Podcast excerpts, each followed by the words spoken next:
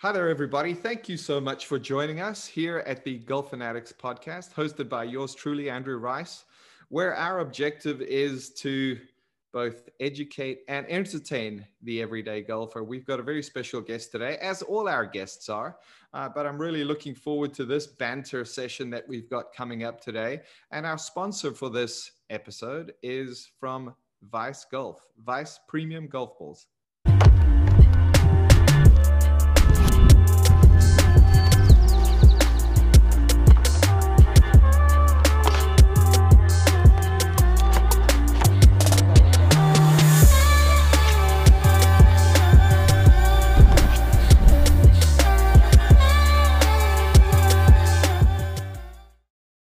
Thank you so much for joining us, everybody. I'm really looking forward to this session. I re- appreciate you tuning in. We've always got a couple of good nuggets and uh, a very special guest today, Mr. Ted Scott. You may not recognize him, but I know that you've seen him. If you're a keen golfer, like I believe you are, like I am, uh, you have seen him on your television set. Ted is the longtime caddy of Bubba Watson, and Ted and I have a lot of the same interests. Ted is a coach when he's not out on the road looping Bubba's heavy stuff around. Uh, he loves golf, he loves people, and he really does a great job in communicating his message. I follow him on, on Twitter and Instagram, and I would certainly encourage every one of you to do that. Um, Ted, thanks so much for tuning in and joining us today. Hey? Yeah, thanks for having me, Andrew. It's a pleasure to talk with you. Ted, I, I wanted to get straight down to to the nitty gritty, and and you are in a position that so many of us golfers truly envy. Uh, you are inside the ropes in the heat of the battle. And I know certainly as, as someone who's in the golf business, I think everybody in the golf business got into the business simply because we started out with dreams of being a player. And I would love to be there. I know I'm never going to get there, uh, but I certainly would love to be there. And you get to be in there. And I know you've got a ton of stories. Um, a couple that I would like to ask you about. Ted, what is, I want to start with this one. What is the most nervous you've ever been on the bag? Uh, definitely a Ryder Cup. I would say the first one as well. Um, you know, we were where was it? Celtic Manor, and uh, okay, yeah. I mean, I was deer in headlights. You know, the crowds were amazing. I mean, the first the first tee is incredible. They're singing these, you know, beautiful songs and harmony, and uh, and you know, every practice swing that Bubba would take, I mean, take it back, the crowd would go, oh! and then he'd swing, oh, you know, and it's just so loud. It's like an amphitheater, and you know, I'm just going, oh my gosh, you know, and then the, you know, it's you're playing for your country and yeah. you know the pride, and so it's very nerve wracking, um, you know. And then we were, I think we were first out. Uh, it was you know, two rookies going out first. So it was like, okay, we're in it, you know. So that was definitely, I would say, the most nervous I've ever been. You know, um, it's, pretty scary. you know, that, that's interesting, hey, because I, I got to interview Tony Finau early in 2020, and uh, I asked him a similar question: "What's the most nervous you've ever been?" And I was fully expecting him to say, "Final group, on the tee with Tiger Sunday afternoon at the Masters in 2019. And he right. said, no, that wasn't it. He said, I felt pretty good then. He said it was President's Cup. And so obviously there's something to that team format that gets everyone jacked up. Eh? Yeah, definitely. I think, you know, the fact that it's not just you, you know, it's your team and you want to do well for them. So the expectations you put on yourself is a little higher and you really want it bad. You know, everybody's coming together. It's a unique event. You know, it's kind of maybe something like the Olympics in the sense that it comes around every couple years. So it's not like, well, I can go play well next week, you know, or whatever. And you don't always make the Ryder Cup team, so you want to be on a winning team, you know, versus yeah. maybe if you're a good player, you you might play in the Masters every year and never get on a Ryder Cup team. So, you know, it's kind of one of those deals where it, it feels like, hey, this is my one shot. I don't want to let people down. You're playing for the pride of your country, you know, or your or your continent or what, you know, whatever. So uh, it's yeah. just a lot of fun, you know, it really is. Uh, that, that that is something. It's something I've never been to. I certainly would love to go. Um, I would imagine, just like you said, the atmosphere and all of that is inspirational almost, and and certainly being inside the ropes would be a different story. Uh, very nerve wracking, and and I can only imagine. You know, I, I put myself in that situation, being in your shoes as a caddy, where we don't have to hit any shots, and I would just be, you know, drop dead nervous. Uh, yeah. And then I cannot imagine having to actually hit the shot. Uh, give us, if you've got any, Ted, and I'm sure you do, give us a couple of situations, some interesting inside the ropes situations that you encountered during that those Ryder Cup events or President's Cup events that Bubba's played in. Yeah, so um, one particular comes to mind with one of our close friends, Webb Simpson and Paul Tesori. Um, you know, we were paired with them at the President's Cup um, down in Australia, and not this recent one, but the one prior to it. And uh, you know, they had made a plan where uh, where Bubba was going to tee off. Uh, I'm sorry, I'm sorry, Webb was going to tee off on the odd holes, and it was alternate shots. So we, we were walking to the first tee, and we're probably I don't know 70 or 80 yards away, and and this Webb's first you know uh, team event, and he looks at Bubba, he says, "I can't do it." and Bubba said, "You can't do what?" He goes, "I can't hit the first shot, man," and it's an iron off the tee. And he's like, "I can't. Yeah. You're gonna have to hit it. I, I can't feel. I, I seriously, I can't do it." And uh, and Bubba goes, okay, fine, you know. So Bubba hits the iron off the tee, and then Webb had maybe I don't know 50 or 60 yards, and he literally lipped out on his first swing. It, Are you serious? Out on his little wedge shot. So, and then uh, that same event was really funny because Webb at the time was maybe like seventh in the world. I think he was the highest ranked American, you know, in the in the field. I, I want to say. Yeah. And uh, you know they were doing alternate shot, obviously. So Webb, uh, it was Bubba's putt, about an eight foot birdie putt, and Webb goes up and puts his putter down behind the ball. You know, the ball's sitting there just kind of like, you know, we do to read it or whatever. Yeah. And Bubba looks left and looks right. He goes, man, just go ahead and putt it. You're the best putter here, man. Nobody's looking, you know, and that, that kind of broke the ice and everybody, you know, giggled. It was, it was a pretty funny moment, you know? So a lot of little things like that, that you do, you know, um, it's just fun, you know, it's fun to be a part of a team. It's fun to have yeah. the nerves. Um, you know, the, the, the cheers are amazing. It's like, the, the crazy part is usually when you get that kind of cheer, you're actually playing well. I mean, you can be mm. shooting 74 and win your singles match, you know, if it's one of those days where you're playing against somebody that's not playing well. And so you're yeah. nervous and you might not have your, your A game, so to speak. And yet there's huge roars when you make a putt. So it's, it's a very unique dynamic, you know, you don't get that when you're not playing well typically.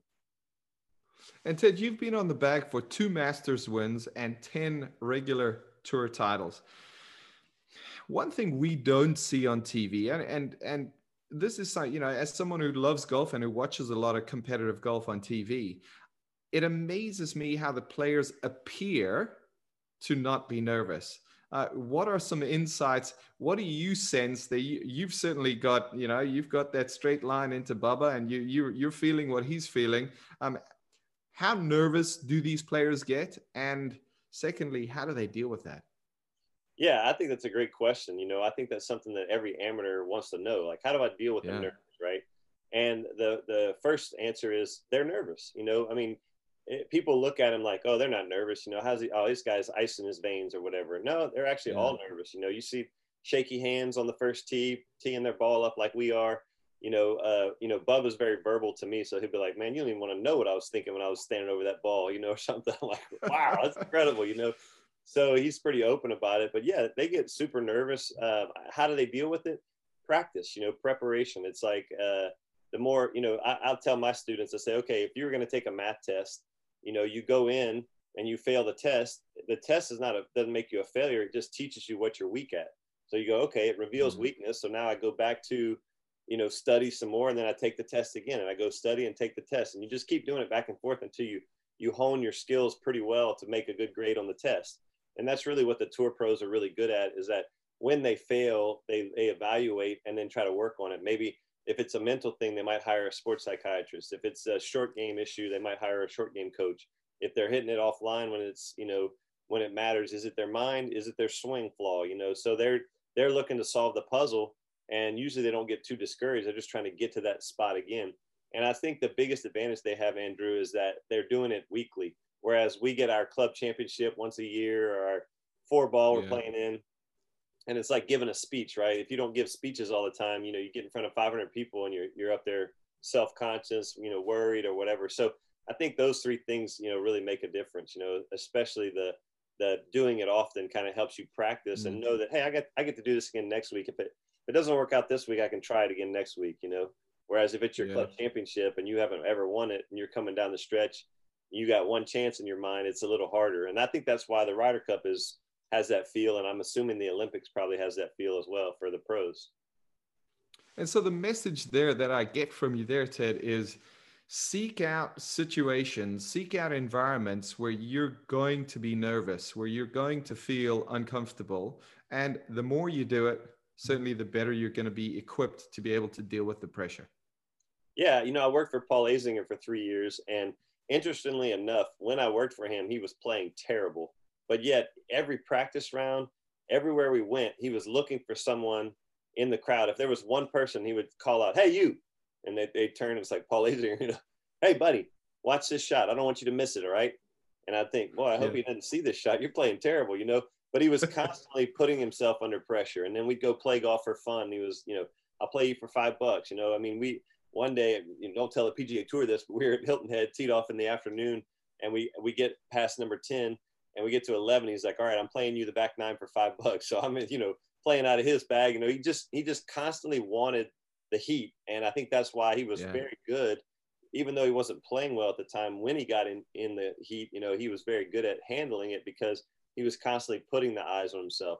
And he didn't seem to be affected by a bad, a bad shot. The funniest thing he did, we were playing in the uh, we were playing in the, the PGA Championship the second week I ever worked for him in Rochester, and we we go out to the putting green and there's just 10,000 people in the morning waiting to get autographs and you know they're they're just hyped up, right? The New Yorkers are there, and Paul's like, man, you know he's 45, he's got a bad back, he's not playing good, and he goes, I'm not going to the range, I'm going straight to the 10th tee, and I'm thinking, oh, this is not a good idea.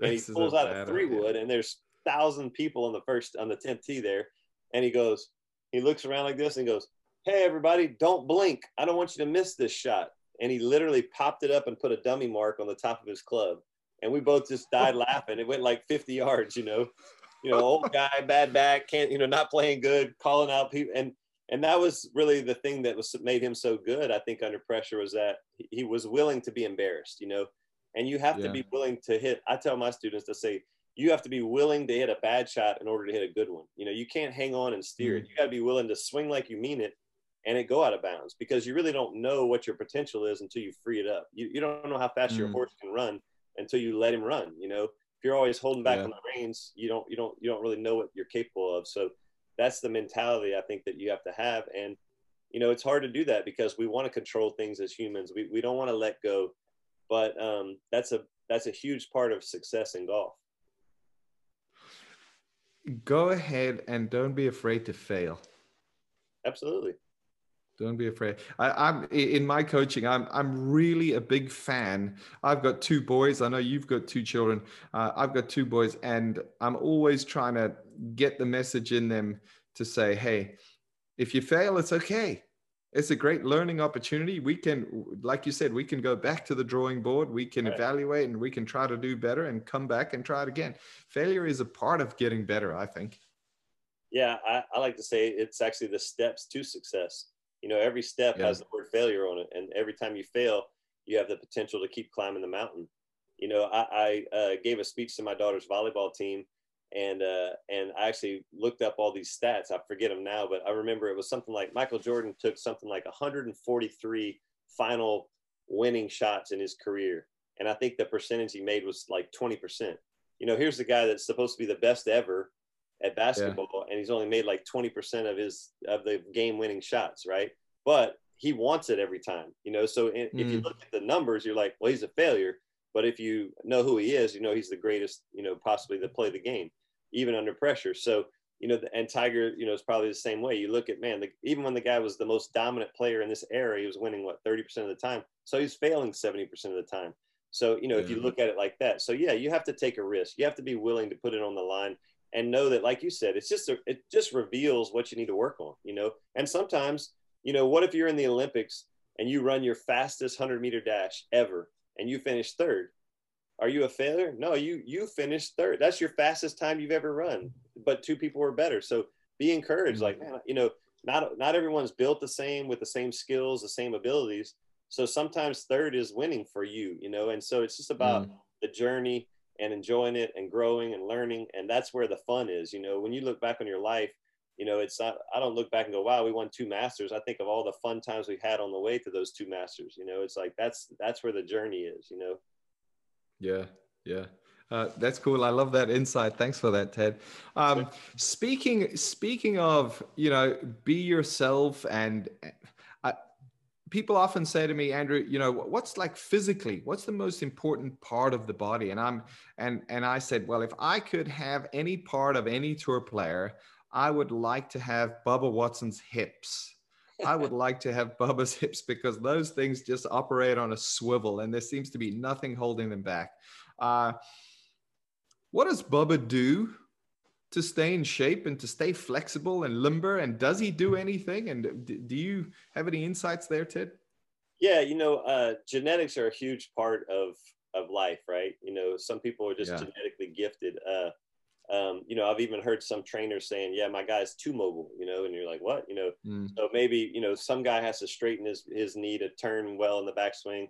The next guy's trying to flex his knee to keep from turning so much because he's so mobile, you know. So there's that whole dynamic for Bubba. He's a very genetically gifted man when it comes to the physics of the game, you know, physical aspects of the game. Um, you know, I think he works out some more for, you know, like, well, I'm supposed to do it, but I don't really think yeah, it's necessary for him. You know, kind of like John Daly. You know, John Daly didn't work out, didn't take care of his body, had a lot of poor habits, but the man, as a genetic freak, he could still take it back and wind up more than most people. Yeah.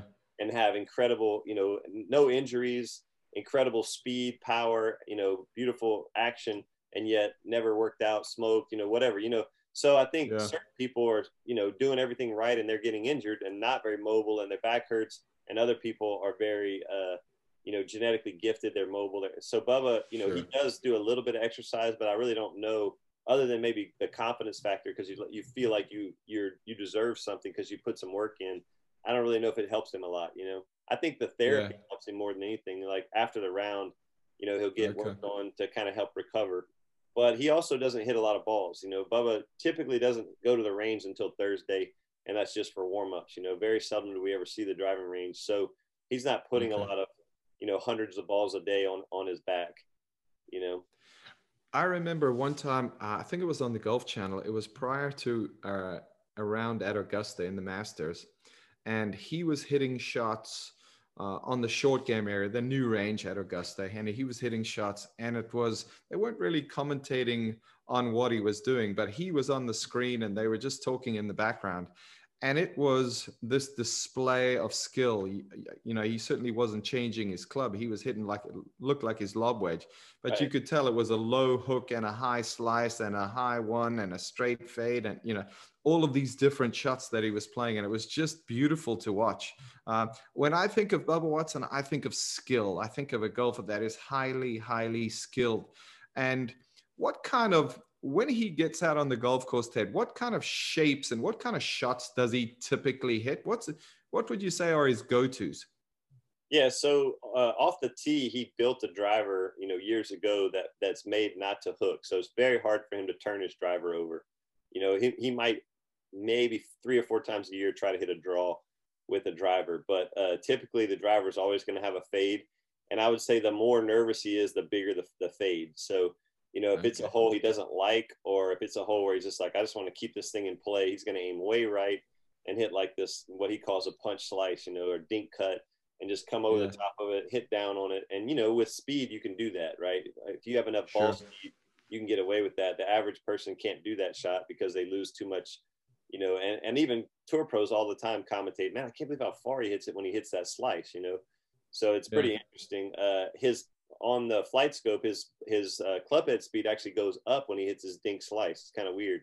He actually huh. swings harder uh, instinctively, maybe knowing it goes shorter. So it's, it's a strange mm. thing. Um, and then when it comes to the actual shots into the green, you know, typically if the pin's on the left, he's curving it that way. And if the pin's on the right, he's curving it that way. So you know, a left pin, he's hitting a fade, a right pin, he's hitting a draw.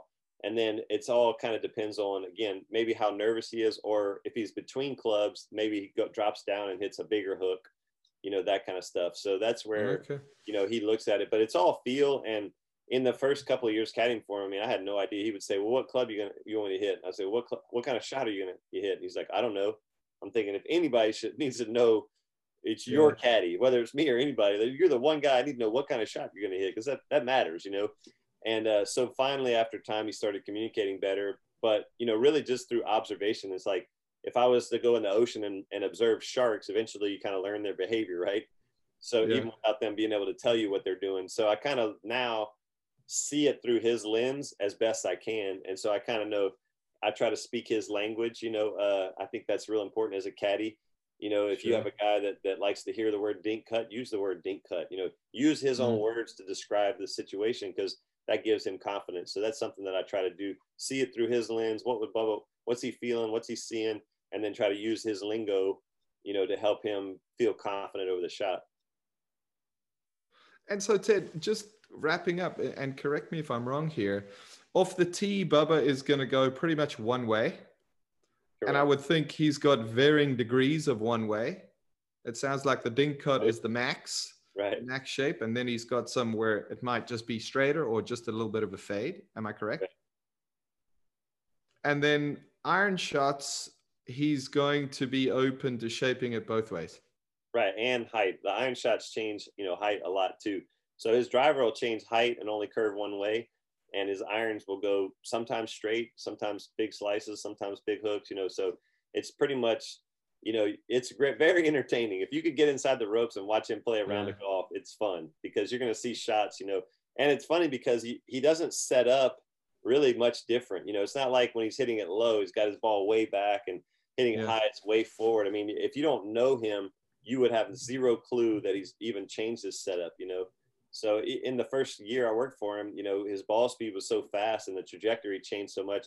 Probably 10% of the tee balls, I never even see them, you know, they just take off and I'm looking like in the wrong window yeah. and it's too late, you know. So it's a lot of fun. I mean, it's it's worth the price of admission if you can go watch him play. It's very fun. For sure. And Ted, you and I are both, I found this out this morning. You and I are both Arccos ambassadors. And Arccos is a great program that you can attach sensors to your clubs, and the everyday golfer can get that statistical feedback, that data, those insights into their game, where they're strong and where they're weak. Uh, what kind of a role uh, does that play in statistics, for example, in what the tour players do? And how much advice would you offer the everyday golfer pertaining to shot shape? We're talking shapes here. What would you say to the everyday golfer pertaining to shot shape? Let's go with that question first. And then, second, how important are statistics for the everyday golfer and the tour player? Yeah, I would tell the everyday golfer don't, to answer your first question, don't shape shots. You know, it's like, uh, it's like telling someone, you know, to, to, to try to go the complex route when you're just kind of a beginner, right? You know, when you're playing yeah. the guitar, you, you don't need to know the pentatonic scale when you can't play C, D, and G or whatever. You know, it's like, hey, yeah. let's just get you some basics where you can, hey, you can play a song and sing. That's good for you, right?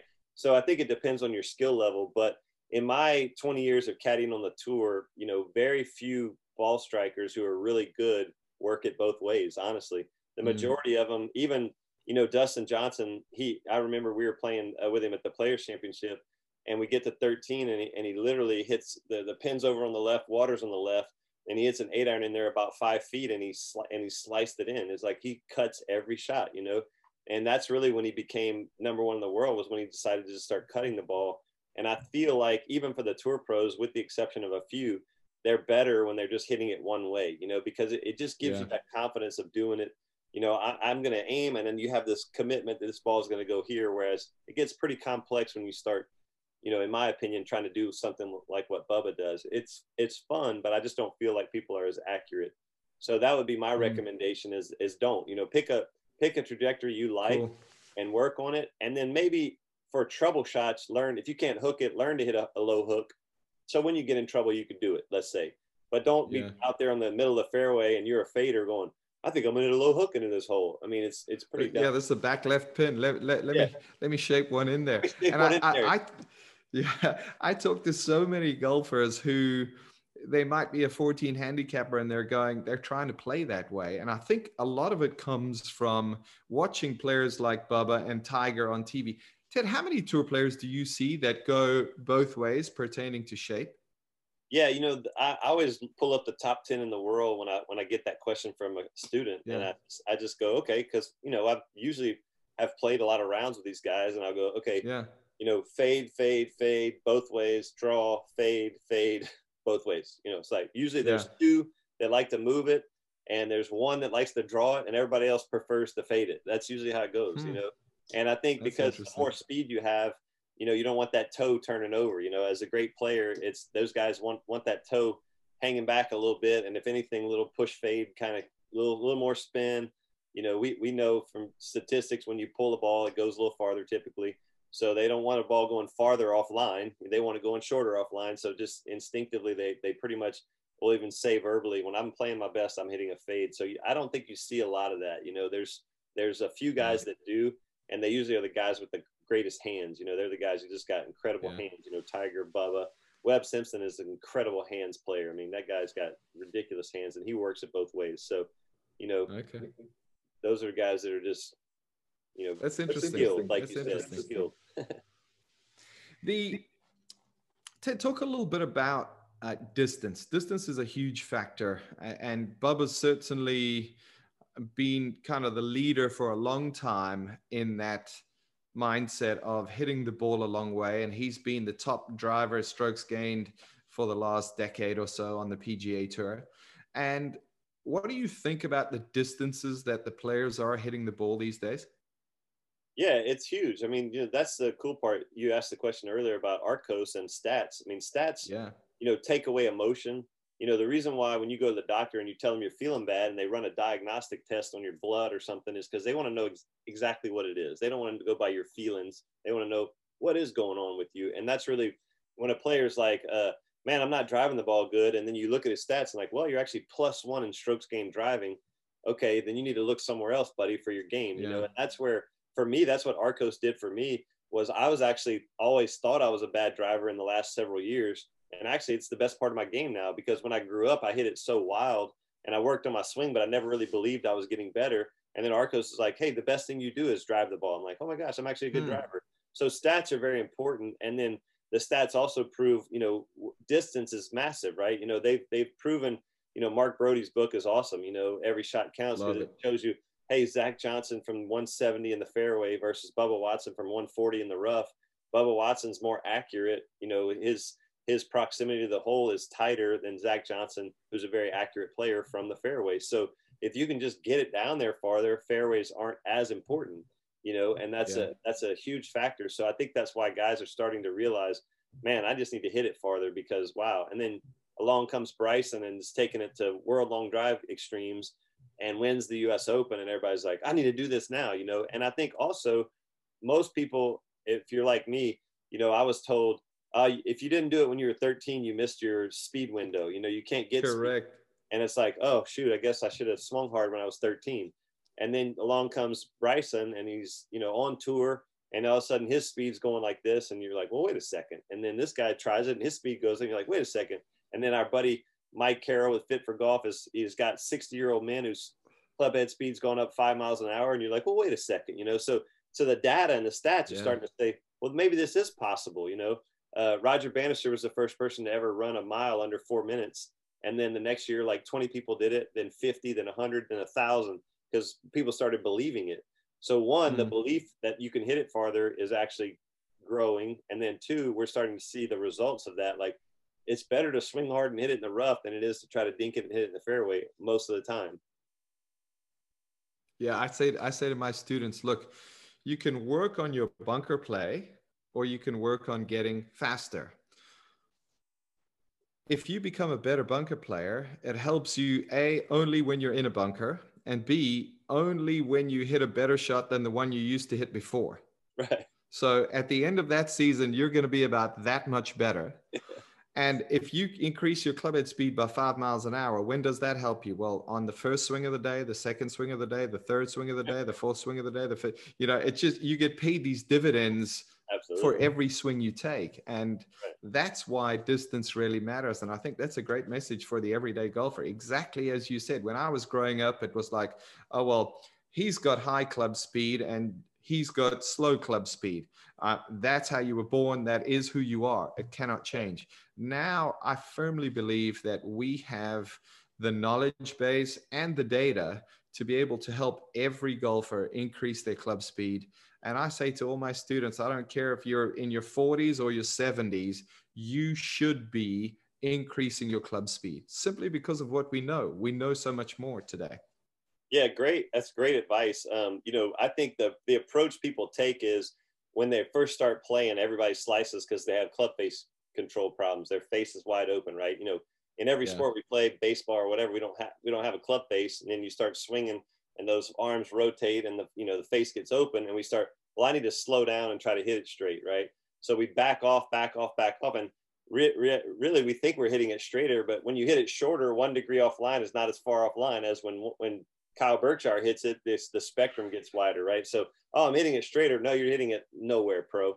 Um, you know, so I yeah. think it's it's we need to tell amateurs keep swinging at it hard and let's try to figure yeah. out in that speed how to get the face matched up better you know to get rid of the slice versus slowing down and trying to control the face you know so uh, yeah. better better you know like dr bulls you know has taught me if i move better my miss will get better and so just by trying to move better i'm actually able to swing harder and actually hitting it more accurate versus before i spent all kinds of time trying to micromanage the club face and the shaft now mm. i'm just moving better and swinging hard and actually ball flights coming in. So it's you know it's golf's a backwards game as we know. You know, it, really doesn't make sense. Yeah. Oh, you're hitting it to the right. Well, swing to the right, and it's going to go left. What?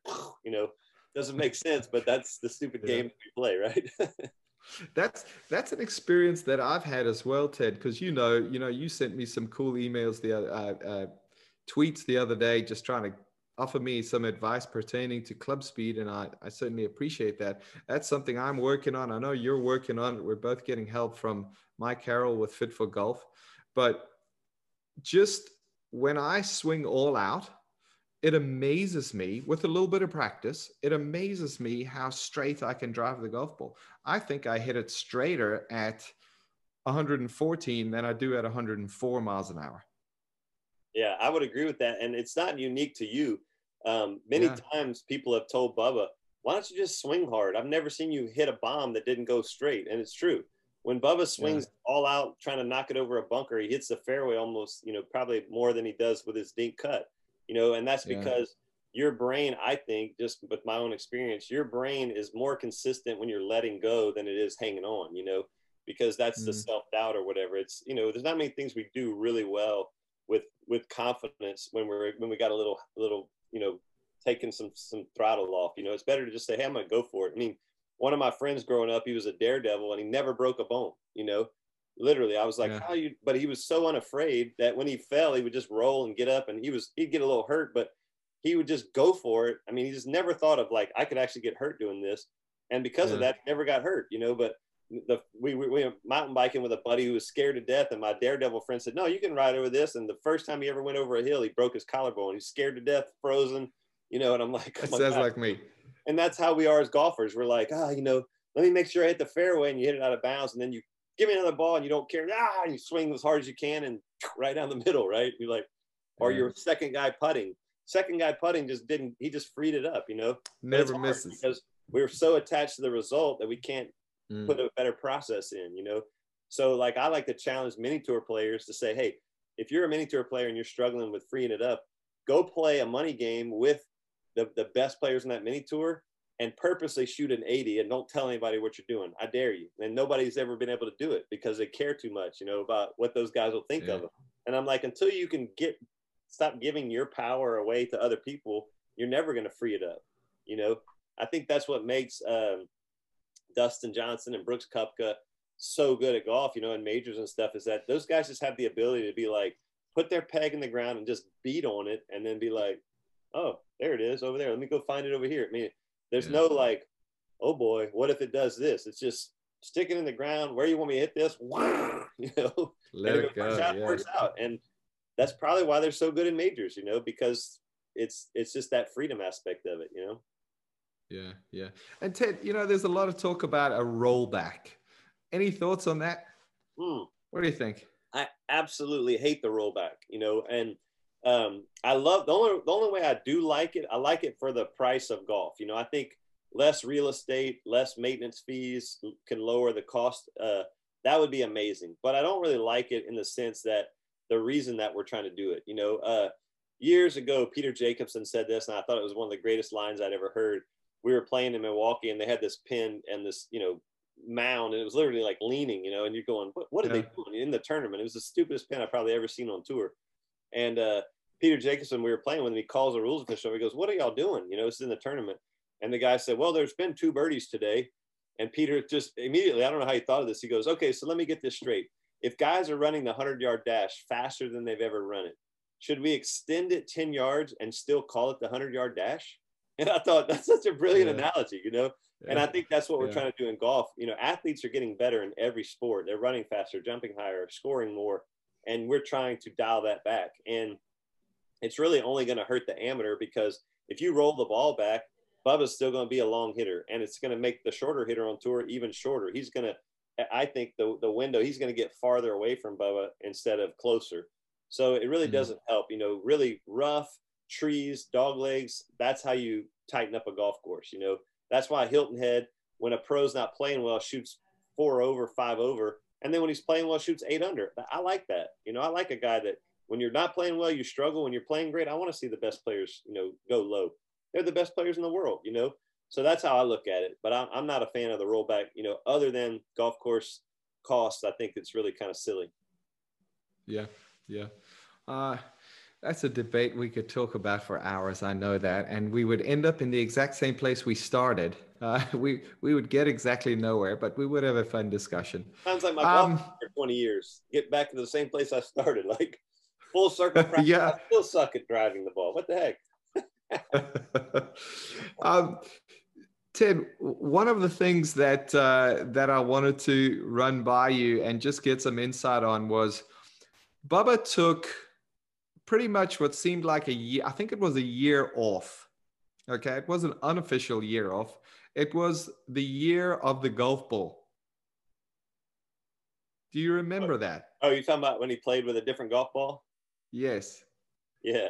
And I'm doing my best to not mention the golf ball, but yeah, you, you know, know, he it, played with a different golf ball.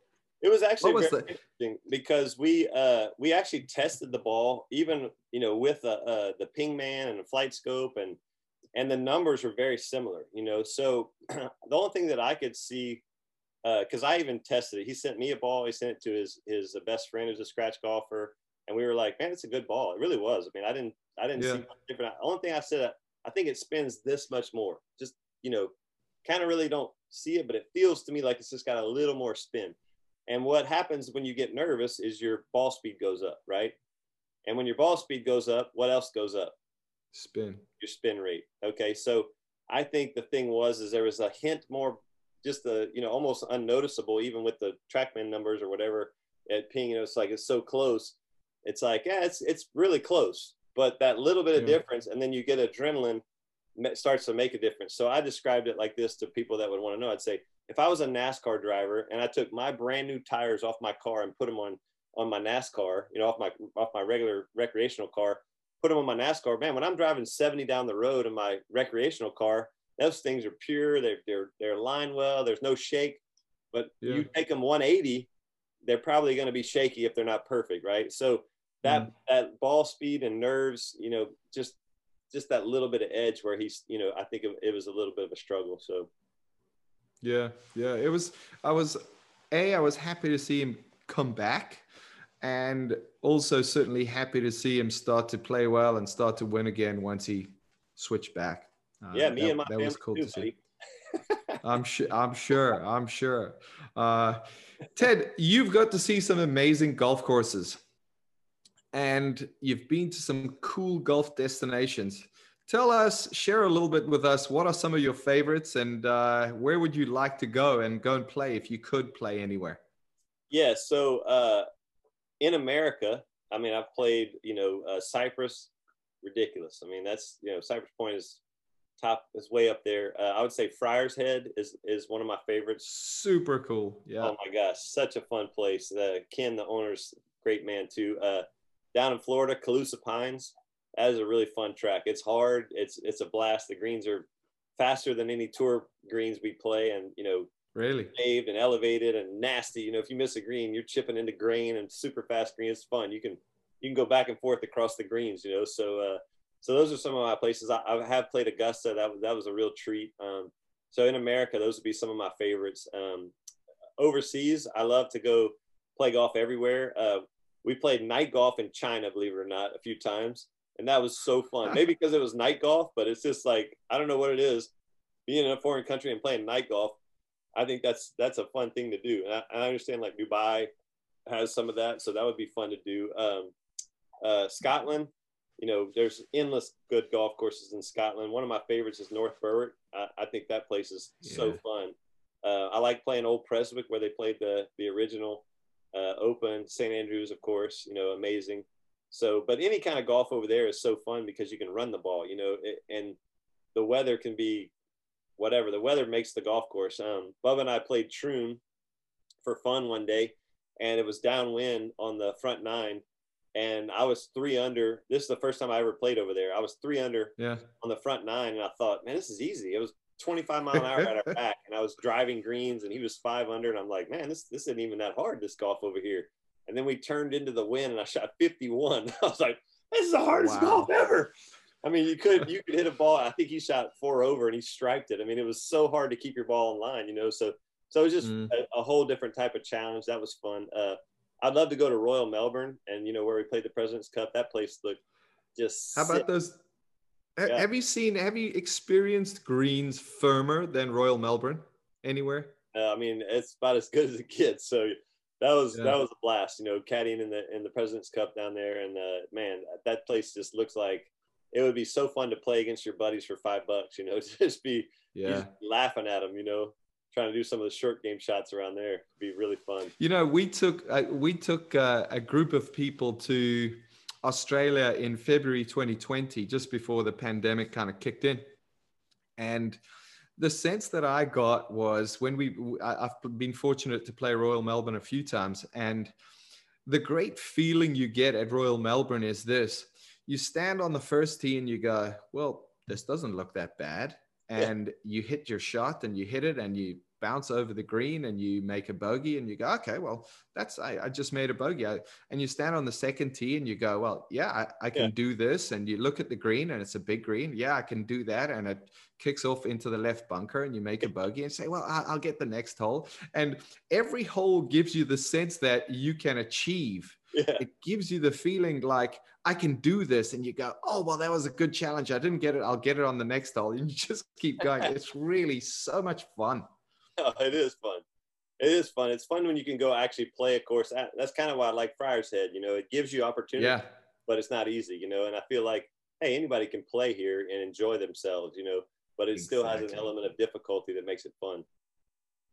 Yeah, yeah. I think that's so important. Golfers have to feel like they can achieve and you've got to have that fun and that interest you know that it's it's easy to make a beast of a golf course with 490 yard uphill skinny par fours and yeah. you know i'm sure you see a ton of those as well uh, but i think for the everyday player we want i want to get out there and feel like i can do it you know i want to yeah. i may not be able to but i want to at least feel like i can right you want to feel like there's some hope right yeah yeah yeah uh, okay, Ted, um, I'm gonna I'm gonna fire a couple of fast finish questions here at you, okay. and uh, there's a couple of good ones. I think I, I, I know which way you're gonna go on some of them, but that's why we ask the questions because they're always surprises. There are always surprises. Um, okay, let's get started. Fast finish questions. Here, you ready? I'm ready. Okay. Uh, Pebble Beach or St. Andrews? St. Andrews. Caddyshack or Tin Cup? Caddyshack. I'm so glad you said that. I'm like that. You know, that's that's the one. uh, would you rather be the best iron player or the best driver? Uh, I would say the best driver. Jack or Tiger? Tiger.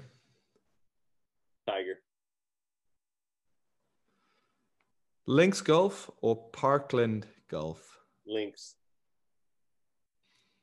Open Championship or the US Open? Open Championship. Interesting. Annika or Mickey Wright? Mickey Wright. Old school. No. Uh, the Rolling Stones or the Beatles? Gee, I don't know music that well. I, I pass. pass. I'm the worst. That's the first. I know that's the first pass we've ever had. I like it. I like the pass on Rolling Stones Beatles. I like that. Yes, I don't know them well enough. I, I, you'd have to play some songs for me to, to know that answer. um, major championship or money list? Major championship. Cool. And then this is the the I asked this to a lot of people, but this is a question I thought of this morning when I was prepping for this for you. Um, if you go and play a golf course, walk or ride? Walk. Oh yeah, I well, I honestly thought you would have said ride. I'm like let, I've had enough of walking. Yeah, let me clarify. If it's a good golf course, walk. Like if I if it's a if it's yeah. a place like where I'm going to enjoy the experience, you know, if I'm going to Pebble Beach or a place like that, of course I want to walk, you know, and, and I will walk yeah. all day. But if I'm just going to play a round of golf at some place, you know, not to say that, that every place is bad, but definitely yeah. You know? So it's situational, but I do enjoy okay. walking. I really do. I would say walking with a caddy if I had to add, because I don't really want to carry clubs anymore. That's why I was like, oh no, he's gonna pick. He's gonna pick ride definitely. yeah. I have a joke so, with Ted, my friends. I tell them, I say, look, they look at my bag and like, man, your clubs are dirty. I'm like, look, there's a few things I don't do when I'm at home. I don't clean my clubs. I don't walk. I got those boxes checked. Thank you, uh, Ted. I know you love to coach and and you just love the game as much as we all do. If you could share some advice for the average golfer, the regular weekend golfer, and you had 30 seconds and you could say, I want you to go and do this one thing. If you could tell the whole gamut of golfers from, you know, five handicappers to 25 handicappers, what would you say in 30 seconds to them?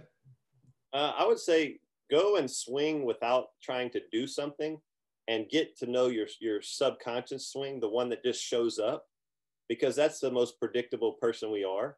And then from there, take that that model and say, okay, now I'm going to try to I'm going to try to mold that model slowly. You know, I think too many people go and try a whole new system. I'm going to do stack and tilt, and then I'm going to go, you know, Butch Harmon's way, and then I'm going to go over here to Andrew Rice, and then I'm going to go see Ted Scott, and they and they get all these different ideas, and and there's two problems with that in my opinion. One is they get too far from themselves, so they don't have no trust in it because they don't know it and then two there's no confidence because they change too often that's what i think too many people are internet mm. internet you know uh, yeah. students right they, they read everything watch everything golf channel read a book and then they try to put all that into their game so i would say find out who you are and then slowly try to improve you don't try to be somebody else completely because when we mm. get too far away from who we are we basically don't have any confidence.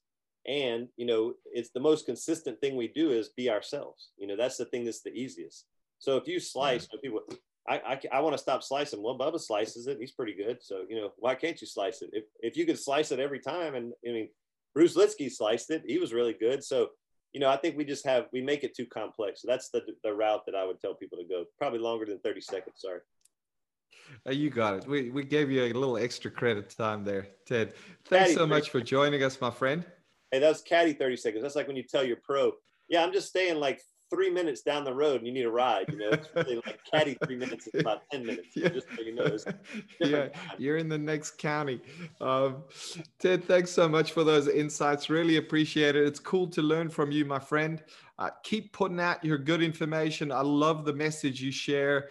Uh, you're a really good guy. Keep it up and let people see that, mate. I know you're you're doing that daily. Um, it's great stuff. Don't change. Hey, Andrew, thanks for the encouragement, buddy. I feel the same about you, man. So keep going. Thanks, Ted. Appreciate the time, man. All the best in uh, San Diego. All right, brother. Talk soon. Cheers. Bye.